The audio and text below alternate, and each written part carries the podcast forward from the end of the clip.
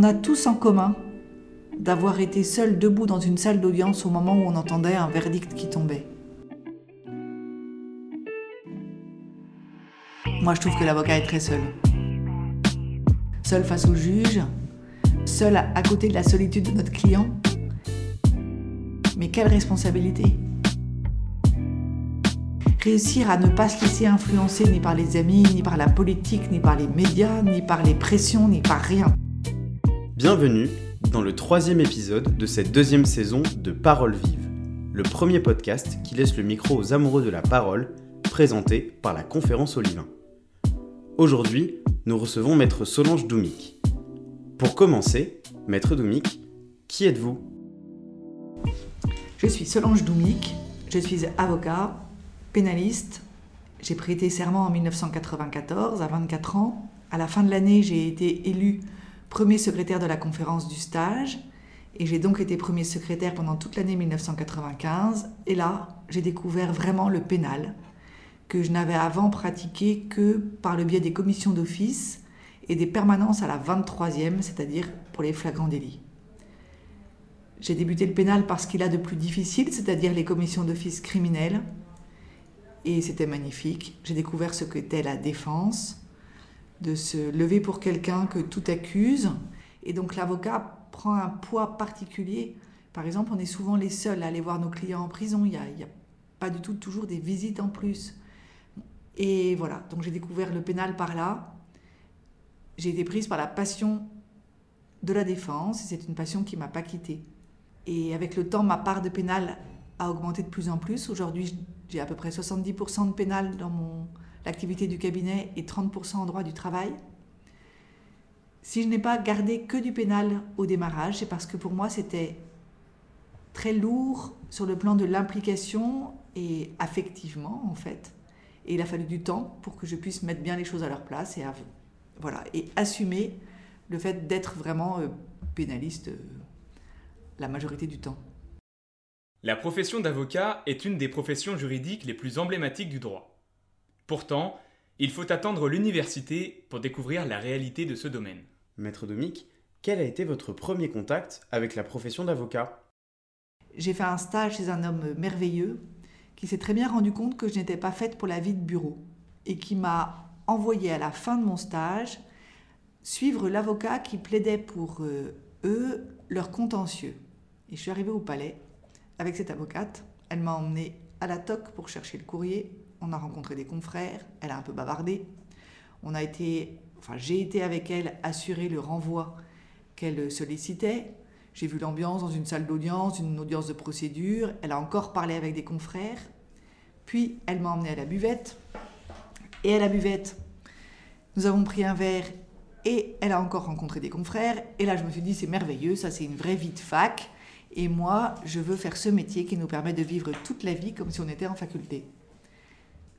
Ce n'est que plus tard que j'ai découvert que être avocat, c'est pas simplement mener une vie de fac, c'est aussi, c'est d'abord défendre des gens.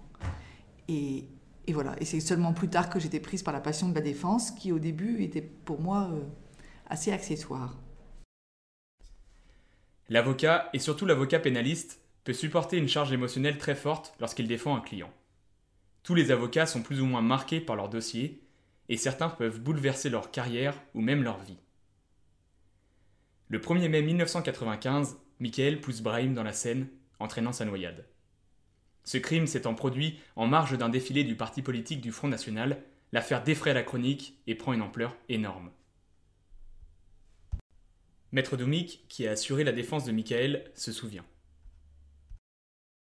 J'ai été commise d'office pour lui. Il y avait une pression médiatique terrible parce que c'était euh, en marge du défilé du Front National. Et ce que tout le monde attendait et souhaitait, c'était que je plaide que c'était de la faute de Le Pen, que c'était euh, voilà, un, un, petit compte Front National, que donc il avait fait ça et que c'était comme ça qu'il avait été entraîné.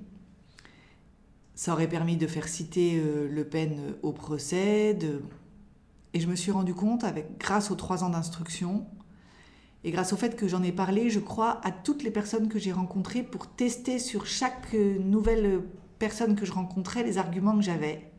Je me suis rendu compte qu'en plaidant ça, j'allais faire coller le maximum à mon client. qu'il allait servir d'exemple, qu'il serait en une de tous les journaux, et que la seule solution, si je voulais le sauver ou au moins l'aider, c'était de plaider les faits, rien que les faits, se détacher au maximum du contexte politique et être dans la vérité, c'est-à-dire l'atroce fait divers qui avait été euh, commis. Et donc, je me suis attachée à ça, contre vents et marées. Ça a été extrêmement difficile parce que j'étais seule contre tous. Et puis ça a marché.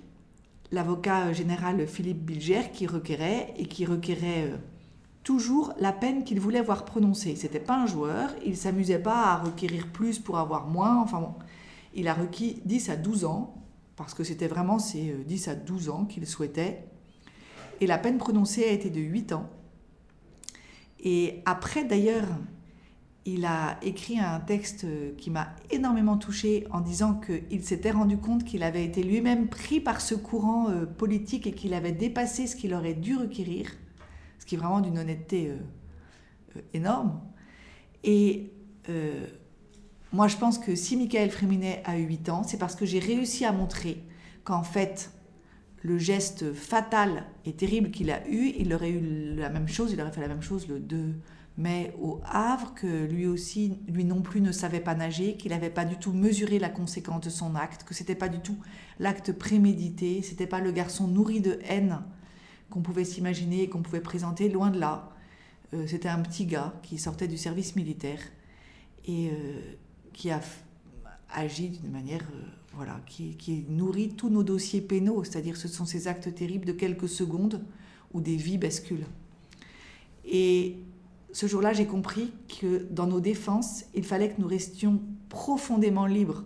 On le sait que l'avocat doit être libre, mais là, mais profondément qu'on doit réussir à ne pas se laisser influencer ni par les amis, ni par la famille, ni par les proches, ni par les lointains, ni par la politique, ni par les médias, ni par les pressions, ni par rien et que si on sent qu'on commence à se laisser influencer, il faut se déporter d'un dossier. Il faut vraiment rester libre.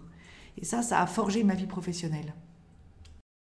Il existe au sein du barreau de Paris une institution très spéciale, la conférence du stage. Chaque année, parmi plus de 200 candidats sont élus 12 secrétaires de la conférence aux missions diverses.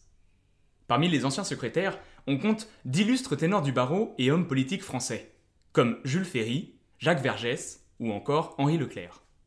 Maître Domic, pouvez-vous nous expliquer ce qu'est la conférence du stage? Alors, il y a près de 250 ans, a été créée par le barreau de Paris la conférence du stage des avocats au barreau de Paris. Pourquoi?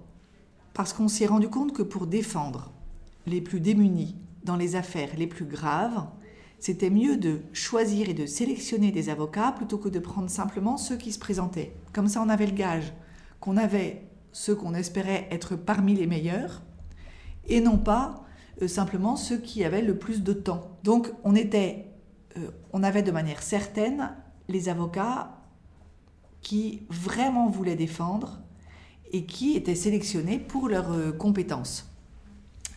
Au fur et à mesure du temps, le concours a évolué, mais est resté de la même essence, c'est-à-dire on choisit parmi les jeunes avocats 12 avocats qui sont là pour un an pour assurer les commissions d'office criminelles. La profession d'avocat entretient un lien très fort avec l'éloquence. Cependant, il peut paraître étonnant de sélectionner des avocats pour assurer des missions de défense d'urgence sur ce critère et non sur leurs compétences techniques. Maître Doumik, pouvez-vous nous expliquer la pertinence de ce choix? Il fallait bien choisir un critère. Alors choisir le critère de l'écrit dans une procédure qui est orale aurait paru un petit peu déplacé. On a donc choisi le critère de l'éloquence, parce qu'au pénal, la procédure étant orale, c'est à l'oral que ça se passe majoritairement. Donc il me semble que le critère est bien choisi. Et il est certain que si on est capable de convaincre dans le cadre d'un discours euh, aussi farfelu soit-il, bah, on peut penser qu'on est capable de convaincre aussi quand on défend quelqu'un. La différence, c'est le dossier. Alors évidemment, quelqu'un qui fait des beaux effets de manche, s'il n'est pas capable de travailler son dossier, euh, ira droit dans le mur. Ça, ça ne passera pas la rampe face au magistrat. Mais en réalité, dans un concours d'éloquence, si on ne fait que des beaux effets de manche, ben, le public applaudit beaucoup, mais les juges ne sont pas dupes et puis on n'est pas pris. Moi, j'explique beaucoup aux candidats que quand ils ont un sujet, il faut qu'ils aillent à fond, qu'ils défendent leur sujet, qu'ils qu'ils convainquent là aussi, qu'ils aillent au bout des idées, au bout des questions, qu'ils ne se contentent pas de simplement faire un truc élégant euh, qui tient en 10 minutes, qui là ne, voilà, encore une fois, charme, mais ne convainc pas. Donc moi, je pense que le critère est bon. Et alors, comment s'est passée votre sélection? Quand j'ai passé le concours, j'avais été prise d'amour pour l'éloquence. Donc quand j'ai découvert les premiers concours d'éloquence, au départ j'ai assisté, c'était quand j'étais élève avocat, et puis il y avait le concours de la petite conférence destinée aux élèves avocats, dans lequel j'aurais jamais osé me lancer parce que j'étais plutôt réservée. Mais euh, j'ai un de mes amis qui m'a dit allez viens on y va. Bah, j'avais envie de lui faire plaisir, donc j'ai été avec lui. Lui, il s'est désisté la veille du moment où on allait présenter nos discours. Mais moi, j'avais travaillé pendant 15 jours mon discours. Je m'étais prise au jeu, ça m'avait amusé, ça m'avait intéressé. Je me suis dit, bon, non, c'est trop bête, on va être 15 dans la salle, autant que je le fasse, mon truc. Et puis bon. Et là, j'ai vu que ça passait bien, puis j'ai eu des critiques très intéressantes. C'était Jean-Marc Fédida, qui était 9e secrétaire à l'époque, qui m'a euh, euh, conseillé, cornaqué. Il a été un maître d'éloquence formidable avec des, conseils euh, fabuleux, enfin bon, vraiment des, conseils qui me restent encore aujourd'hui. Et donc, du coup, bah, voilà, j'ai continué. Et puis, je suis devenue jeune avocat, j'ai prêté serment. Et là, j'ai eu envie de passer le vrai concours de la conférence. Donc, j'assistais dans le fond de la salle à toutes les séances. Et puis, voilà, je me suis lancée. Euh, en fait, quand on m'a demandé, quand on m'a dit euh, la semaine prochaine, euh, il faut. Non, dans 15 jours, ça serait bien que vous passiez, parce qu'à l'époque, on se vous voyait. ça fait un peu 19e maintenant. il faudrait que vous passiez dans 15 jours sur tel sujet. J'ai dit d'accord. Et donc, j'ai préparé, je suis passée. Mais j'avais beaucoup, beaucoup, beaucoup travaillé. Moi, quand j'avais un, un sujet, je le travaillais pendant tout le temps qui m'était imparti. Donc là, j'ai eu 15 jours. Je peux vous dire que pendant 15 jours, je l'ai bossé. Je pense que je pensais plus qu'à ça. Donc voilà dans quel état d'esprit j'ai passé le concours de la conférence. Le deuxième tour, c'est un tour d'improvisation. J'aime pas l'improvisation, j'aimais déjà pas. Voilà, ben, j'ai ça quand même réussi à passer le, le cap, mais ce n'est pas, pas le discours que j'ai préféré, loin de là. Puis après, il y a eu le troisième tour. Là, c'était en quatre jours, je crois. On avait un sujet imposé, un sens imposé, c'est toujours le cas aujourd'hui. Et là, pareil, je me suis donné à fond pour mon discours. J'ai eu l'impression qu'il passait bien. Je me suis dit que j'avais des chances, mais voilà, ça n'allait pas plus loin. Et le soir même, on nous appelait pour nous prévenir si on était pris ou pas. Et moi, j'étais euh, tellement paniquée que je me suis jamais couchée aussi tôt de ma vie. Je crois qu'à 9h du soir, j'étais déjà dans mon lit, dans le noir, sans pouvoir m'endormir, en train d'attendre. Et on m'a appelé à 23h30 pour me dire que c'était bon. Quelles sont les missions que doivent assurer les secrétaires de la conférence lors de leur année? Une année de conférence du stage, c'est une année incroyablement remplie, riche, foisonnante. On a trois grands types de missions. D'abord, toutes les manifestations oratoires au palais. C'est énorme. On doit élire nos successeurs. On écoute donc à peu près euh, dans l'année, euh, au total, je sais pas, 200 discours, 250 oui, au moins. Parce qu'on écoute aussi des discours euh, à l'étranger, dans d'autres barreaux de France. Enfin bon, on en écoute vraiment beaucoup. La deuxième mission, c'est de représenter le jeune barreau à l'étranger. Ça, c'est assez ludique et sympathique. Ça permet de tisser des liens. Et puis, c'est important. On, importe aussi l'éloquence française. C'est quelque chose, c'est pas rien. On a beaucoup de partenariats, par exemple, avec le barreau de Bruxelles. Et puis, la troisième mission, c'est euh, pas la plus importante parce que l'éloquence dans le cadre du palais c'est très important, mais c'est certainement la plus forte, euh, celle qui est la plus, la plus pleine de responsabilités, celle qui nous fait grandir et celle qui est la belle mission de l'avocat, c'est nos commissions d'office criminelles. Et là c'est quelque chose d'extraordinaire et dans lequel on se, on se donne complètement. Je la présente en troisième parce que c'est la première mission de la conférence, c'est là où nous existons vraiment c'est notre euh, bien fondé, c'est voilà. Le métier d'avocat est un métier où l'idée de confraternité et de transmission entre les générations est particulièrement présente. Pouvez-vous nous parler de ce lien spécial qui unit les secrétaires de la conférence? Euh, Cette solidarité entre générations se manifeste d'abord par le fait que quand on a un secrétaire qui a un pépin, il fait souvent appel à sa lignée, par exemple, en disant ben, tous les premiers, enfin, un premier appelle à tous les premiers, un huitième à tous les huitièmes. Bon. Et puis, on, on vient l'aider. Euh, ça peut être pour un dossier, ça peut être un problème avec un patron aussi au moment où on est secrétaire, ça peut. Euh, voilà, ça se manifeste de cette manière. Et puis, les anciens secrétaires envoient des dossiers, par exemple, parfois aux secrétaires euh, en exercice ou moi, par le biais de la conférence, j'ai envoyé quelques dossiers ou à des anciens secrétaires ou à des confrères qui s'étaient présentés à la conférence du stage que j'avais rencontré à cette, à cette occasion. Et déjà, ça crée une solidarité. J'ai renvoyé des dossiers aussi, des dossiers pour lesquels j'avais des conflits d'intérêts. Ou, voilà. Et puis, euh, euh, moi, j'ai embauché des secrétaires de la conférence parce qu'ils étaient secrétaires de la conférence. Donc voilà, ça crée cette solidarité-là. La conférence du stage m'a énormément apporté.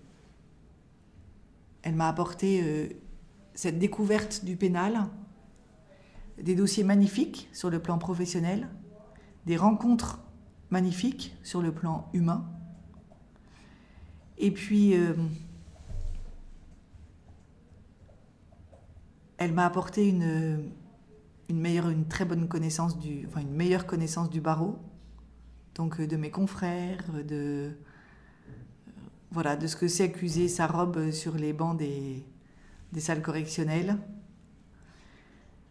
La conférence, ça m'a apporté aussi une forme de notoriété incontestablement et du coup de, dossiers qui me sont venus plus facilement après ou de parce que ça aide les clients à se dire bon ben oui on peut lui faire confiance on, voit qu'elle a été reconnue par ses pairs donc voilà et j'aime beaucoup cette institution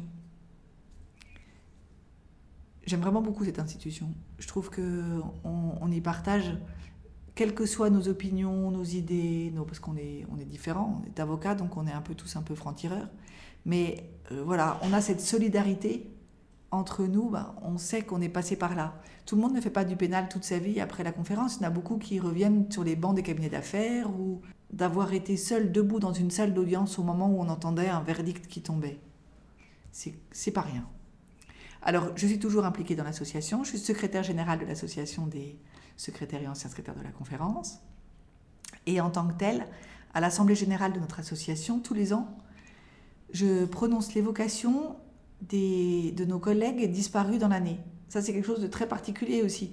c'est la seule assemblée générale que je connaisse où tout ce qu'on fait, c'est des discours. On a un rapport moral qui dure cinq minutes. Euh, le trésorier, qui est le seul qui travaille vraiment beaucoup, euh, fait son, fait, son job, et puis après, on a des discours. Moi, j'évoque les morts de l'année, et après, il y a deux ou trois anciens qui viennent faire une vraie notice, donc d'une demi-heure, sur euh, ben, un collègue, alors, ou un camarade de promotion, ou quelqu'un dont ils ont été proches dans la conférence, et on vient le faire revivre pendant donc euh, cette demi-heure.